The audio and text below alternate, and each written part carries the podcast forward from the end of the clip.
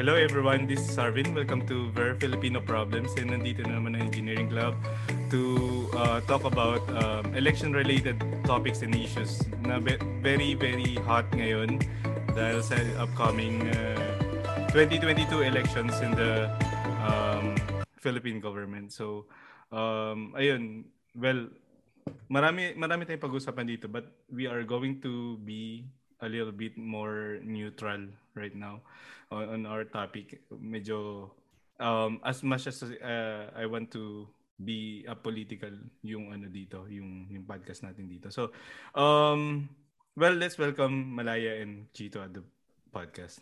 Say hi guys. Hello. Hello everyone. Good morning, good afternoon, good evening. Yan medyo late tayo, sorry, ano, inayos natin yung yung konti yung ating ano um, sound effects and, and whatnot. So integrated na siya, hindi na ako mag-edit. Tamad. Tamad.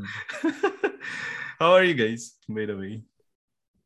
Fine. Ah, uh, kakagaling ko lang ng mall considering na Monday Thursday ngayon. Tapos nagulat ako hanggang 9 oras din yung mall na to. So, chill muna na ako doon. Yeah. How about you, Chito? Uh, okay naman. It's a pretty chill day. Yun naman lagi pag holiday, pag like, what do you call this? Easter holiday, kind of the rest of the world also chills down. Oo. Actually, namimiss ko nga yung ano eh, yung Holy Week ng Pilipinas. Kasi dito wala lang eh. Simple But you have Easter Monday. Mm-mm. We, we have Easter Monday, yes. Yun ang difference. Parang ngayon, wala na kayong pasok, di ba kanina? Yeah. Hmm.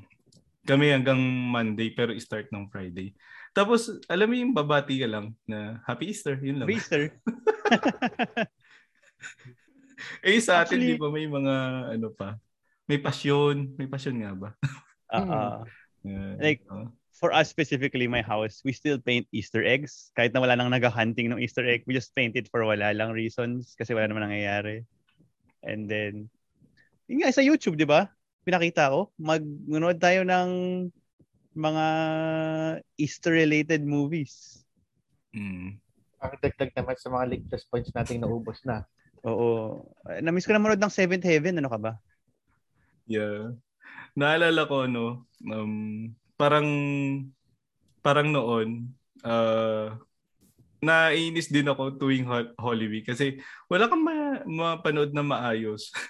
And not, not, not that I'm not, uh, well, of course, I'm not too religious naman na. Pero, but, yeah. But there is one thing that's like one of the, I will say, uh, one of the best animated movies out there na religion inspired. Do you know that movie, Malaya? Prince of Egypt. The Prince of Egypt, exactly. What a classic, man.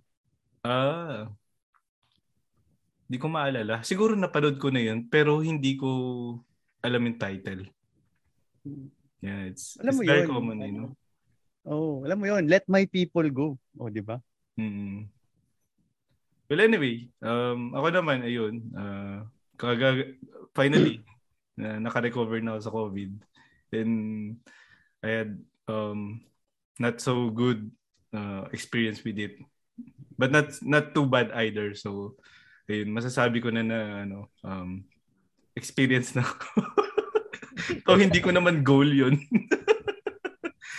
But anyway, tapos ano, um, finally, uh, magkikita-kita na ulit tayo for such a long time na. well, I'm keeping it secret to my family but then by the time na marirelease tong episode, nakauwi na ako. So sorry. Surprise, guys!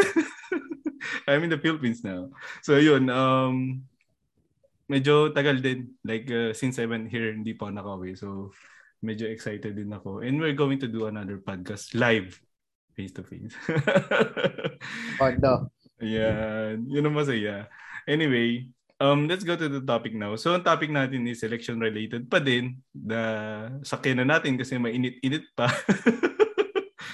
Well, um, yung susunod namang election is six years from now ulit. So, not sure kung buhay pa tong podcast na to hindi na. But um, I have I have a ano, uh, couple of questions around here, guys, na um, to, to talk about it and and uh, well general ano lang naman to feeling and and whatnot and opinion so um let's go to the first question so yung first question um ano na feel niyo about the election uh and the effects of social media and how the election goes around right now as compared to like for, for example 10 years ago 5 years ago. Um kasi 'di ba um parang parang right now ano eh um mas mas uh, mas nagka-campaign ng mga tao sa social media 'di ba? Um because like this is a uh, a technology na ano na na experience natin right now na almost non-existing for majority of the people like 10 years ago. So do you think ano um it's doing its its purpose ba? Or parang nakakasama pa siya for for us um Filipinos? Na meron tayong ano um meron tayong social media na na ano like people are campaigning on it and and whatnot. So yes Malay. Um siguro the best way I can explain this is uh, comparing how people are reacting this election season compared to three and six years ago, being yung mga notable na um, election seasons na hype na hype using social media. Kasi if we remember six years ago, yung previous presidential race, ang daming na hype sa social media na OMG, ang galing pala ng candidate na to because of uh, what we see from the people's speech na supporter pala siya dahil nakita niya yung ganitong campaign, nakita yung energy sa campaign, and then niwala siya sa candidate na to. And then suddenly we realize na hype lang pala yung campaign niya and we got screwed all over.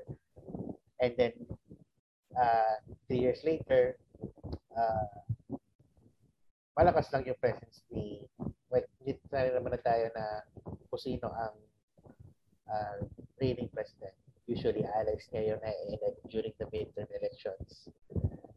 And then, uh, so yung same machinery nila yung tumatakbo throughout that campaign season. So anybody who is labeled as an opposition maybe even leaning towards the opposition kahit neutral siya, uh, nahirapan compared sa others na talaga loyal dun sa administration. So fast forward on that today, uh, things are different. At least for my Facebook uh, page uh, feed.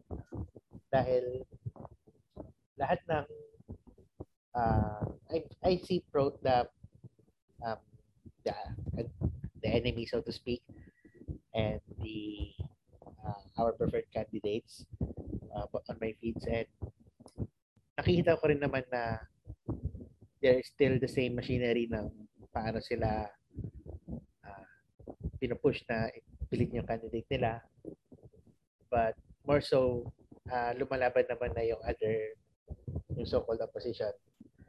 Uh, so overall, I think as a society, we're learning to believe. Albeit, meron pa rin naman talaga nahuhuli sa mga fake news. Pero there are better machineries now compared to before on what's being called as fake or why uh, or these uh, things na things are getting verified faster compared to before. So overall, it's a better environment. Yeah. I, I think ano, um, laki nga ng impact like um and and we are not new to this. And we, me personally I I do think na na people now are are more careful. People now are more um, um, knowledgeable on what to believe and what not to believe in social media. But unfortunately not all of us are like that. But this is just my personal feeling na okay um i've been fooled probably once or twice i'm not getting into this mess again um this this couple of days Kasi, um, well, uh, every one of us naman din kasi like, uh, probably meron na rin tayo napupusong candidate as of now. And not to think, not to thought of, uh, not to ano, um, tell my candidate is and not to tell your candidate uh, also. But then of course um, mo- um most of them uh, at least on the like uh, the top 50% or top 60 or 70% ng ng running candidates meron silang presence sa social media. That is why it's very important I would say. Kasi like um ang laki nung nung ano eh nung influence nung ng mga nakikita natin sa sa Facebook, nakita natin sa sa Instagram, nakikita natin sa sa TikTok, 'di ba? Na na mga ano um information about dun sa candidates and their their ano uh, com- competitors as well. So, 'yun um parang pero yun nga personal feeling ko talaga ano mas mas mas ano ako ngayon mas uh, mas uh, safe must feel safe ako today as, as compared of the uh, previous. Yeah, yeah, Chito. Yeah, so I think there are two points that I want to talk about here in terms of the social media and the elections. First of all is that yung I think it's helped um magnify the idea of yung tatawag nilang identity politics, 'di ba? Na where we where we start to where we personally empathize and identify not with a candidate's just policies or track record, right? But them as a person. And I want to show, and, and that's important because, like, when someone does something, when you, when someone that you look up to does something terrible, it, it's, it's problematic in people's minds kasi you cannot parang process it eh, na parang, itong taong idol ko, may ginawa siyang masama does that mean I'm a bad person? And people take it personally kasi. And that's why they can't bring themselves to accept that um their candidates also are people. Di ba? Parang yung parang the same thing with like criticisms against our own national heroes and we have to bring them into the discussion, di ba? With Jose Rizal, with uh, Bonifacio, Aguinaldo, right? Na they are people and people make mistakes. And when someone says na, when someone critiques Jose Rizal na parang, but Jose Rizal was not for freedom. He was for a expanded rights as a colony of Spain. And then someone says, pero national hero siya, wag mo yung national hero ko, ganun, di ba? Na you take it personally, di ba? And I think the same has, has happened on social media with our candidates na you're so invested in this person that anytime someone criticizes them, you take it as a personal insult or offense against you. And you defend them to the tooth and nail, right? Even though mali ka. Um, and I think that's something that candidates themselves don't want to talk about because they, they don't want to say na parang candidates don't want to say that vote for me but feel free to criticize me. They only kind of say the first part only. Even in in in all of the candidates i would say you never hear the latter of like be my biggest critic. It's implied but it's not explicit. Because we want people as a political campaign strategist you want identity politics to help run your campaign ba? Na parang ikaw yung idol nila Um, that's why some of these people, even though they're athletes, they're sitting senators, di ba? Kasi idol nila yung taong yun. Um, but being neutral, I didn't name anyone. um, and then the second part, I'm sorry. And the second part is also about understanding that social media plays, I would say, a much smaller role than we think it does on the national scale like think of all the places in the Philippines that don't have good internet, right? Or your only internet is free Facebook, like no photos, only text.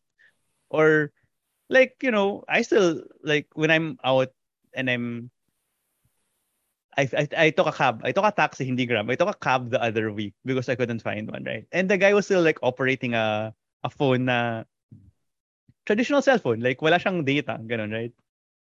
And it's a reminder that there are a lot of people in this country that don't have data, don't have smartphones or laptops, right? And so they still only get their information through traditional media like television and radio, right? AM radio is still super big, right? Um, and that's why that's something that I think is for is like overshadowed in social media a lot. The reminder to people that because these candidates don't get to campaign on national TV or because you aren't able to correct people's facts on national TV, these things still permeate uh, society uh, by and large na parang responsibility siya, responsibilidad siya ng national, you know, companies or big companies, 'di ba? Nationwide companies to dispel um, fake news na parang sige nare-report siya sa Facebook na ay fake news to, nagkakaroon ng banner, right? Pero hindi nangyayari as much in national media. And I think that's what's what that's what gets largely ignored in terms of how people view the elections as a result coming and how it actually is in reality. Yun yung feeling ko scary part eh, na parang people don't see na marami tao hindi naman nag-Facebook eh. Yun. Yeah, yeah. And and I guess uh, people on Facebook don't don't know that. Na marami ding botante na wala sa Facebook kasi nga wala sila doon. well, I I think majority of the people who are based on the places na ano um medyo uh, mahina signal or on the islands na ano deep deeper islands na alam mo yun uh, the internet infrastructure is not is, is so limited na alam mo yun hindi mo hindi ka basta-basta makakapag Facebook and and what not uh, they rely on traditional media and uh, I think it's very important still to um to grab all the I think channel and and the uh, and be uh, responsible enough to uh, filter out which um, which channels and which um, media uh, is best fit for you as well. Kasi I, I would say, well, the dahil sa daming fake news ngayon sa social media, um, I think kung alam mo sa sarili mo na mabilis kang maniwala sa, sa sa fake sa fake news. So um I would say na mas mas mas okay sa iyo yung ibang uh, traditional media, 'di ba? Um but then people are blinded enough to to to follow or like um people are blinded enough to believe what they saw in in in in social media so parang ang hirap din talaga talang ano um uh, I mean I mean sa sarili natin kailangan ma-acknowledge natin na alam mo yun nagkakamali tayo. And and uh, minsan may mga like like uh, contents on social medias are created by people din naman na uh, some of different backgrounds of uh, you know some some people na ano uh, hindi credible enough 'di ba? Like like it's it's created by the public 'di ba? So so i mean um if you're uh going to talk, think about it traditional media is better than than ano um social media i would say yeah yeah malaya go ahead Yeah. Um, okay naman yung argument na actually tama rin naman because a lot of people who don't have social media still rely on the traditional media like yung mga local TV, uh, radio, mga ganyan. And we have no problem with them accessing that because frankly, yung uh, kulang talaga sa infra in developing our technologies for that. But another problem with uh, social media then is well, not necessarily problem ng social media, but people are always asking this question na uh, paano ko malalaman na totoo pala to or hindi? Dahil yun naman talaga yung nagiging reasons bakit sila um, or that's what they're saying ang dahilan nila kung bakit sila nakapaniwala sa fake news because they have no means of discerning uh, totoo ba tong nababasa ko sa Facebook peke ba to or is this person who's sharing information uh, sa YouTube actually telling the truth because nag-research siya and it turns out like, hindi pa totoo yung ni-research niya. So, yun yung gusto kong erase sana na point dito. Yeah, para it's so much hassle for us to ano eh, to um prove or disprove whatever we we see in social media. 'Di ba? Parang okay, uh, the material is there, but then how I'm going to prove or disprove? Parang hassle pa 'yun kaysa sa i-consume mo yung ano, yung information, right? That's why like um people got no not a, not a lot of people has the the time or you know the the ability to to filter out which are fake which are not diba so i mean um this is also another effect of us uh, of the social media or, or and, and the new technologies on us as well. Even the websites, 'di ba? Parang ang dali lang gumawa ng website as of now as compared to like probably 10 years ago. And every one of us can can create can put uh, some information there, uh, can can put um, any any information that we want to share um, on on the internet. That's why it's so hard.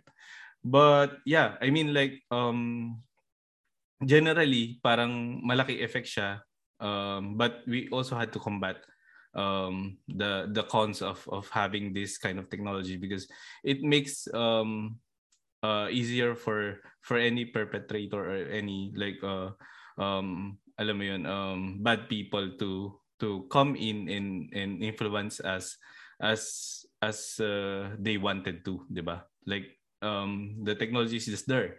We just had to consume it, and you know, uh, bad people are flocking to the new technology as well. So yeah, um, I mean, yeah.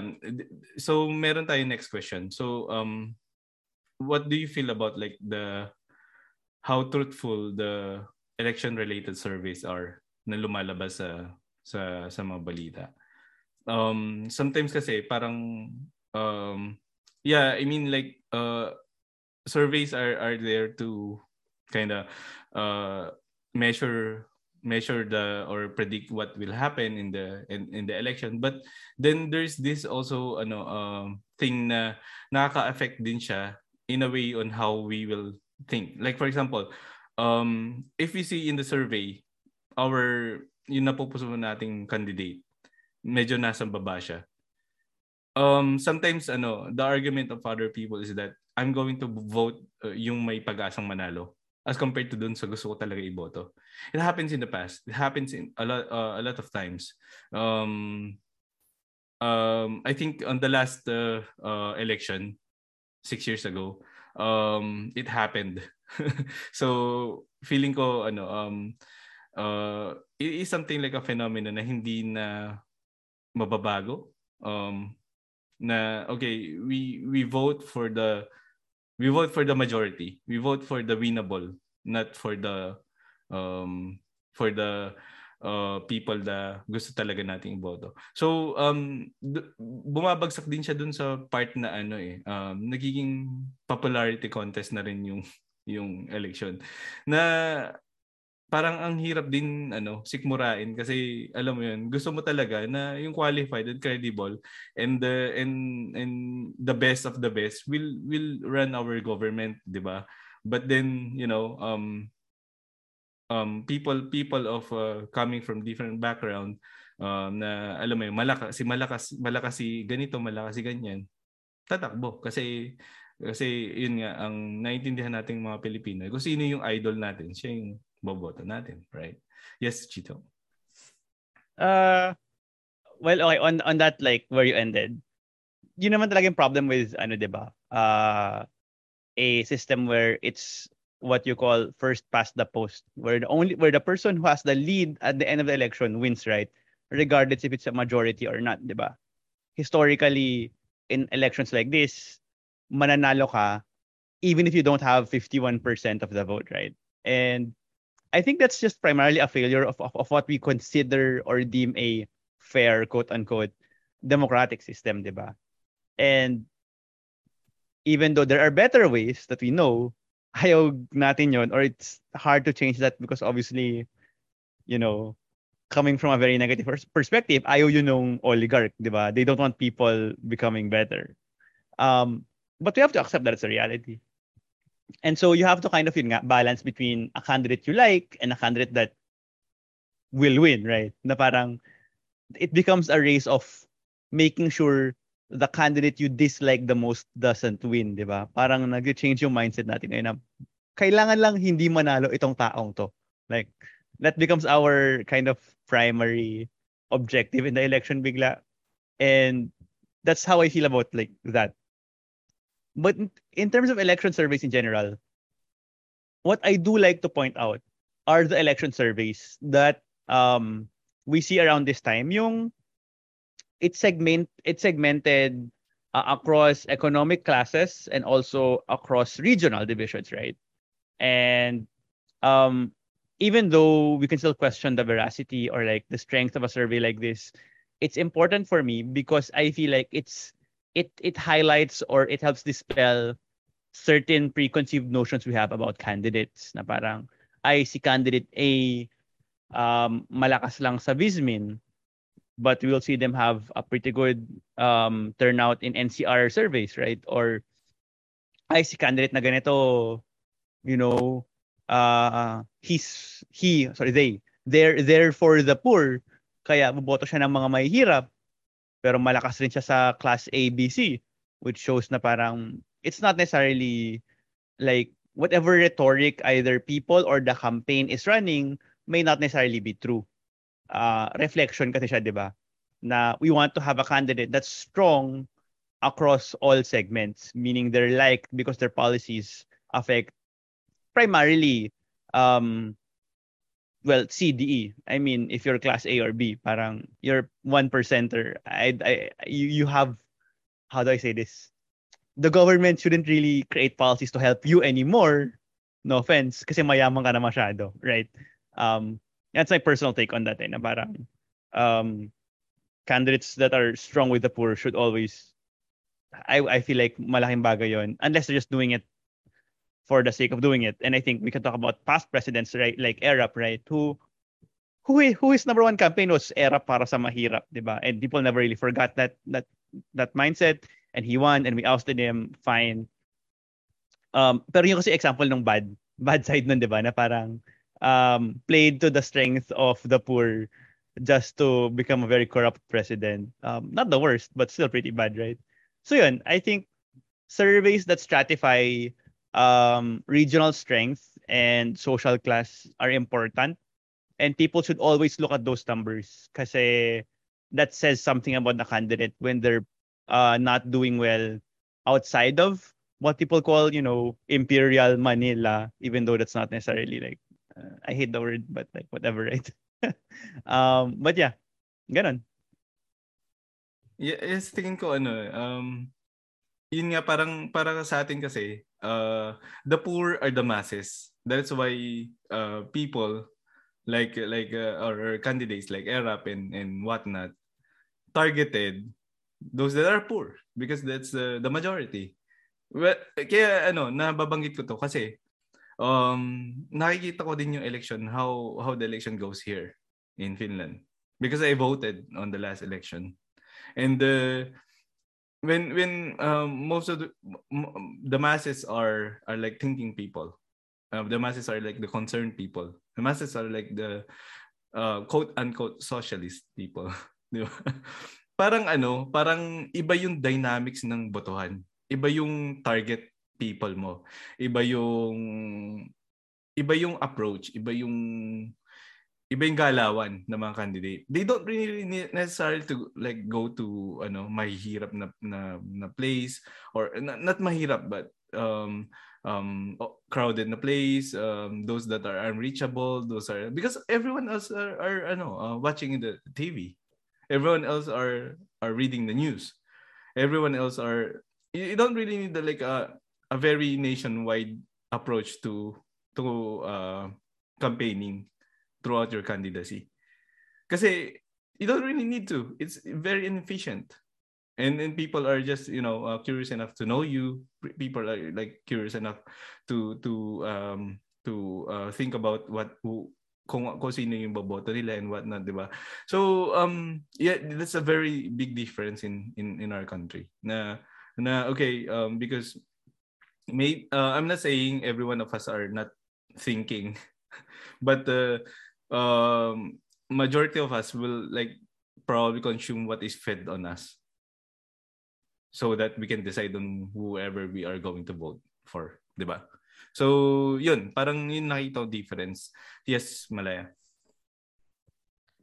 Uh, i-add ko lang yung tungkol sa statistics ng mga election surveys ang hirap kasing i um, well, as much as gusto nating i-scrutinize yung mismo surveys, as technically trained people, we are here to understand na no matter how small your sample size is, that is already a good idea of the a good reflection of the population.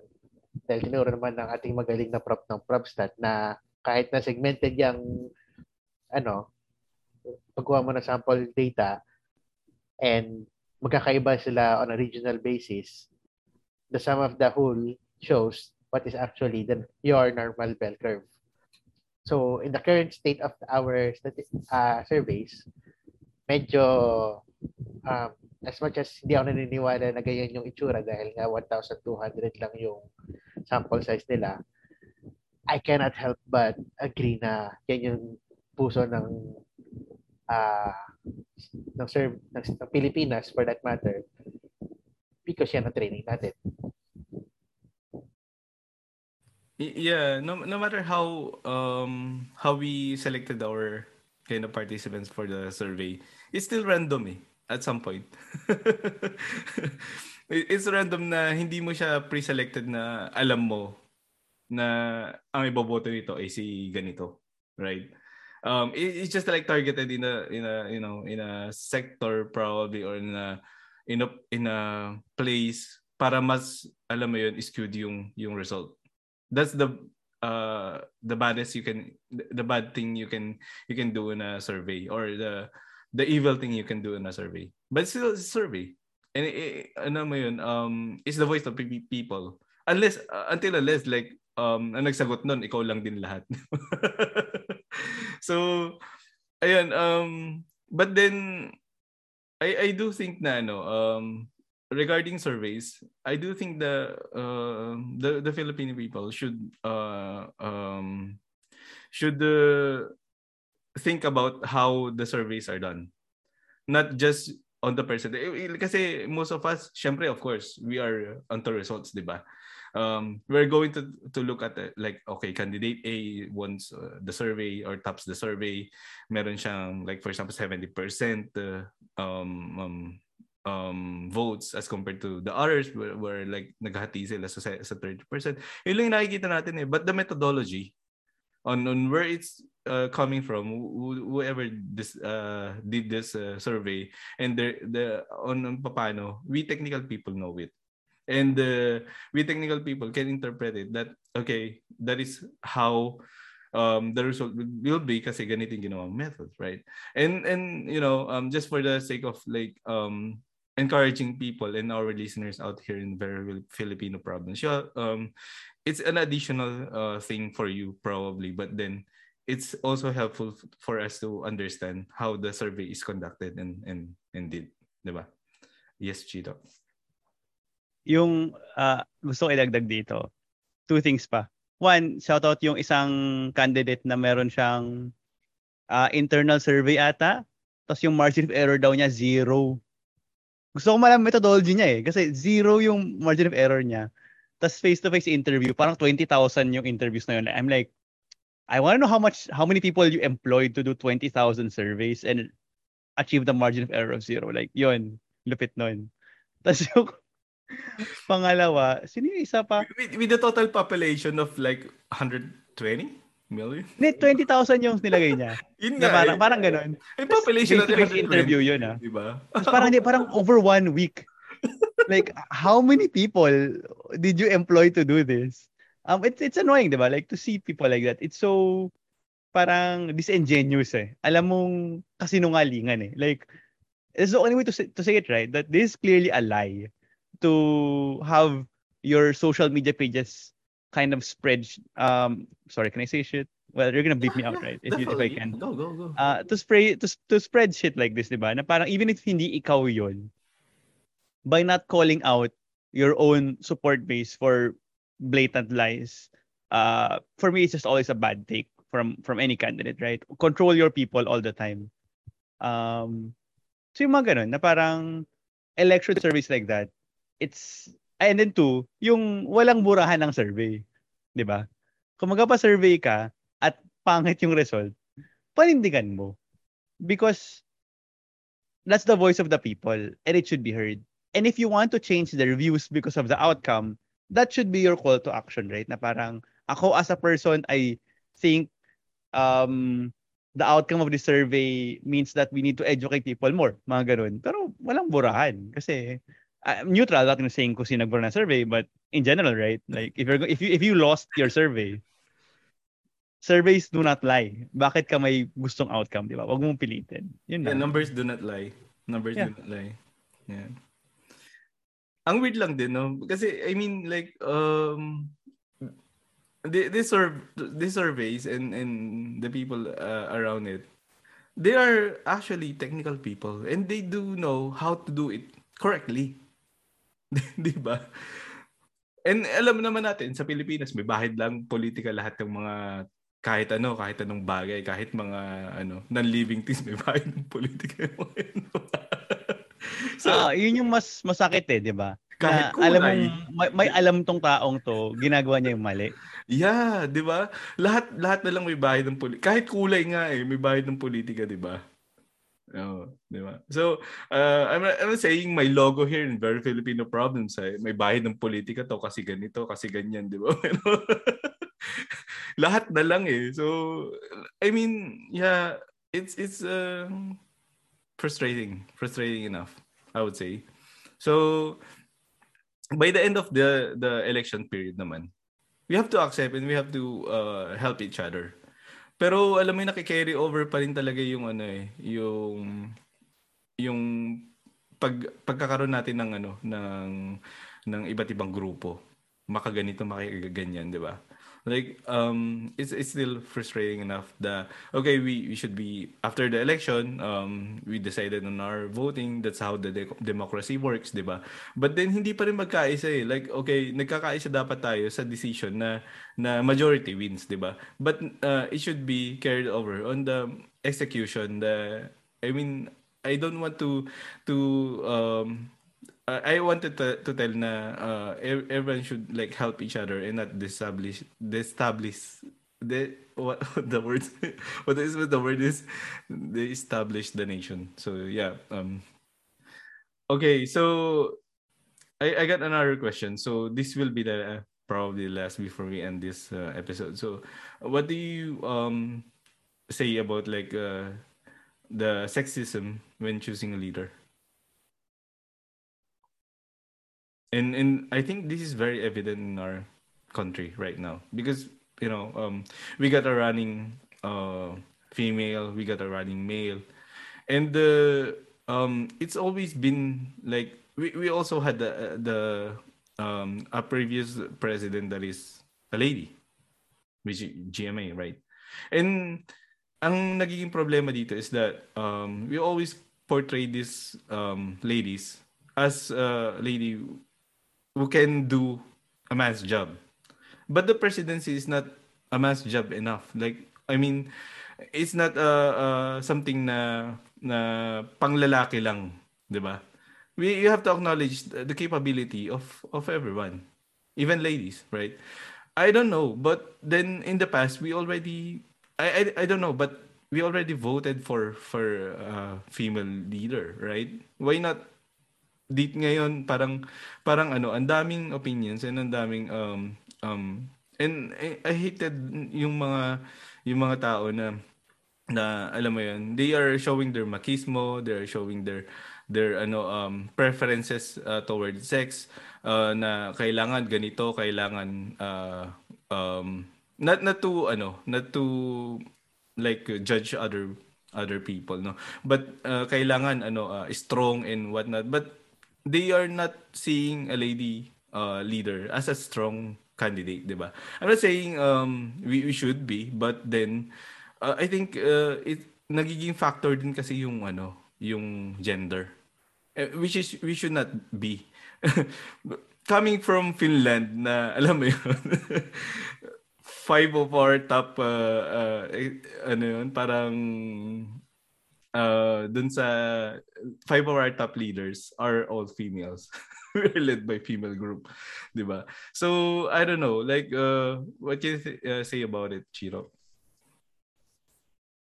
Ah, so I think and and ito yung uh way to this to kind of dissect this this question eh. Is that um if anyone here recalls any uh president PGMA uh policies that were geared towards women if you can name any. Kasi, and I asked that question because um, yes, they were female leaders, but they never uh, centered their policies or their discussions around helping women who are obviously very disenfranchised in a very male-driven society, diba? A really good example of this, and you know, this always will like trigger some like um right right wing conservatives is Margaret Thatcher, because she is obviously a woman who was prime minister at some point in UK. There was a time that was very sexist still, but it's because she did not use or she's not she's not use her position to lobby to empower women. And yun yung problema. It's a problem honestly. Kasi 'di ba? Parang babae for anyone, for like ikaw, if you do not try to forward policies that you know are important to strengthen your kind of your minority, whether it's gender minority um, or like racial minority, you lose the ability to help forward your cause, di ba? And you kind of become the poster boy person for saying na parang okay lang. And that sets women back, honestly. Um, 'di ba? Na because because uh Vice President Robredo, she talks about policies that policies that help women, she gets attacked by that. She gets called emotional, you know, weak, ganon. And the same was never really said about Arroyo, even though like she was like what president for eight years, nine years essentially, Nine. Something. nine, Nine. Yeah. right? Because that was not the focus of her policy. She was viewed as an economist, and sure she is naman talaga. Like I don't take that away from her, but she missed the opportunity to strengthen women, and that's important in the Philippines kasi may mga like you will find surveys or like research work that says ah the Philippines is a good place for women. Women are empowered in the Philippines. But if you look at the methodologies of some of these studies you will find that a lot of their uh, focus is on women in corporate women who uh, women's abilities to lead corporations uh, public office mga ganon pero if you ask the question of are women across all uh, social strata empowered? The answer is no, di ba? Na parang the true kind of barometer for women uh, women empowerment and equality is kung mahirap ba yung babae at kung mahirap yung lalaki, who is still like mas angat sa buhay, has a bet- better chance of surviving alone. It's still the male, right? Um, and yun yung example nun eh, na parang you cannot be a you cannot be a woman in politics or in power if you don't act like a man, right? That's the that's, that's the blatant sexism here. Eh. Yeah. Yeah. Um, yeah. And if you look at so many other uh, female leaders, like you have to study their policy. Alam ko matrabaho siya, di ba? Is doon mo makikita yung division between women who forwarded uh, minorities and who did not and why they're considered successful or not. Kasi doon natatarnish eh. Um, and that's what's good about like um, Vice President Robredo, like to name her specifically, right? Na she's she's the target of constant sexism because men are honestly threatened by that kind of power. Na men men who are misogynist do not want women the, to have the ability to have the same rights or powers that they would have. And yun lang naman talaga yun eh. 'Di ba? Um, so it's a difficult question to answer, but it's found but the answer is found in a person's policies and principles. If they quote unquote act like a man, it's a man's job nga. Sabi mo, yung problema dun sa statement na ingrained siya eh. And it takes a long time to dismantle an institution like that. Ayun. yeah. But sorry, I have to disclaim na as a man, sorry, as a man, the only thing, like the best I can do, and I always say this, is that to give women the echo, the, the, the podium and the microphone to speak up on their issues. Yun lang naman rin talaga yun. Like, I say these things only to echo what they say and not as, let's say, a man speaking on their behalf. Yun. Sorry. Yeah, that is so true, no? Uh, I wonder na lang um, if there are like other countries asking Finland na uh, bakit puro babae yung leader nyo? Hindi nyo ba kaya yung trabaho? parang ano, parang I mean like um it, it, it's something to do with the with the accepting everyone else and and the gender equality. Like Yeah. uh, um if, if a nation is really gender equal, you will find something like this set up. It's it's a little bit weird for me because alam mo yung pinanganak ako na na um ang mga naging president natin is like puro lalaki in the Philippines, di ba?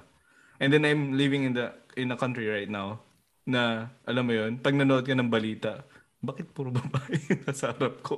di ba? And uh, ako, aminado ko na it feels strange, but I'm not saying na it's it shouldn't be.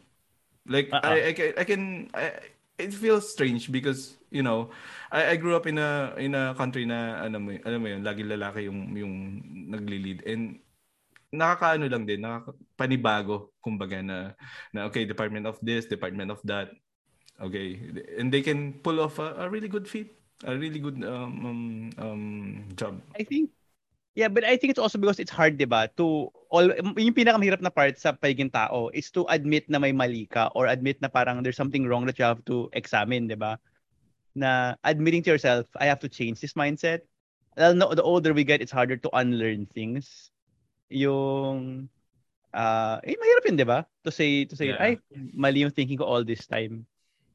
Yeah, diba? sobrang agree ako diyan. Like uh, that is why ano, um not not just baby boomers and and whatnot but I am also uh, probably scared of our future kasi baka mamaya tayo na rin maging baby boomers of today. yeah, no, that's true. I have that same fear na I don't want to hear myself one day saying na parang ano ba 'tong mga bata, ganyan na mag-isip because that would mean I am the same person I dislike today. Na yeah. I no longer accept that they're changing and it's probably for the better, di ba? 'Di ba? Parang ano, diba? parang tinitira natin yung mga baby boomers of of today's not not knowing na in the future baka tayo din maging ganito ay maging magulang uh-huh. tayo din maging tito tayo din maging lolo and yes. tit- titirahin din tayo ng mga apo natin na ito si lolo tigas na ulo di ba yeah exactly ito si tito tigas na ulo sinabi ng ganito eh. why uh, it's, it's scary but like something you mentioned earlier about it's hard to accept yung mga ibang bagay It's like, think of our, ano ba, yung origin story, di ba, of, is it Filipinos? Yung si Malakas at si Maganda. Mm-hmm. Di ba? Even like that, oh, ganun, on that level, Malakas is strong. It's a physical trait, right? Yeah. Pero si Maganda, it is a aesthetic trait, right? Which has no like, like, like, how do you, why are the two equal? Hindi siya si Malakas at si Matalino, hindi siya si malakas at si masipag, it's si malakas at si maganda. And uh-huh. even in that kind of cultural dissection, 'di ba? And that's how how far ingrained our patriarchy is, 'di ba? Na parang bata ka pa lang, yun na yung definition sa'yo ng man and woman, malakas at maganda. And yeah, so it's so super hard to dismantle yeah, these things. Yeah. Hindi, hindi hindi siya pogi at maganda, no? Oo, oh, di ba? di ba? And then ano, um another thing is that in every in every um, image na napoportray natin in our history, like the Battle of Mactan, sino yung nandun? Lapu-Lapu rin Magellan, right? The, exactly. Um, di ba? Like, um, oh, if you... Uh, yeah, I mean like, uh, okay, okay uh, yung, yung mga national artists, sino nandun? Puro lalaki. Inventors, sino nandun? Puro lalaki din. Di ba? Um, with the exception of, for example, Fede Mundo and whatnot, diba? But then, who are they? Parang, or like, yeah. parang, it's one purely male-dominated. And we don't put enough importance on pre-colonial history na very female-empowered, diba? If you look at, if you read about the Babaylan, diba? Uh, mostly female ang Babaylan. And there are men with feminine traits. You would you would read that na the shamans, right? And that's something that was erased in colonial history kasi syempre, the Spanish kind of converted us to Catholicism. They tried to erase all of that pre-colonial history na shows like in many in many societies around the world there was a time where women were uh, are still considered or were considered heads of these tribes na parang binura ng I would say western world from our identity, 'di ba? So 'yun, 'yun wala rin 'yun. Nawawala yung mga ganong kwento. Yeah. Yeah, that is so true. So, ayun, um, parang, well, it's it's hard to uh, um, fix that problem, I would say. But then, um, parang ano, parang, uh, uh, ang masasabi ko lang is like, uh, just to compare it to what what is happening around here, I, I think uh, uh, people around here in Finland they're doing very good. Not not that perfect enough, but uh, good to balance it out when it comes to gender as compared to Philippines. And probably uh, the Filipino people has like a thing or two to learn from this kind of government and this kind of uh, society as in general. So yeah, um, there are still problems to to know um to fix, but we're gliding there. I hope so. yes. Yeah. Okay, this is really a good uh, episode, and we have to cut this uh, right now. So, yun. Um, bottom line, um, the elections are coming. So, uh, for for every listeners around here in Very Filipino Problems, think not just once, not just twice, but as many times as you can do uh, on who to vote for. This is Very Filipino Problems na signing off. So, thank you guys. Bye, guys. Bye. Bye-bye.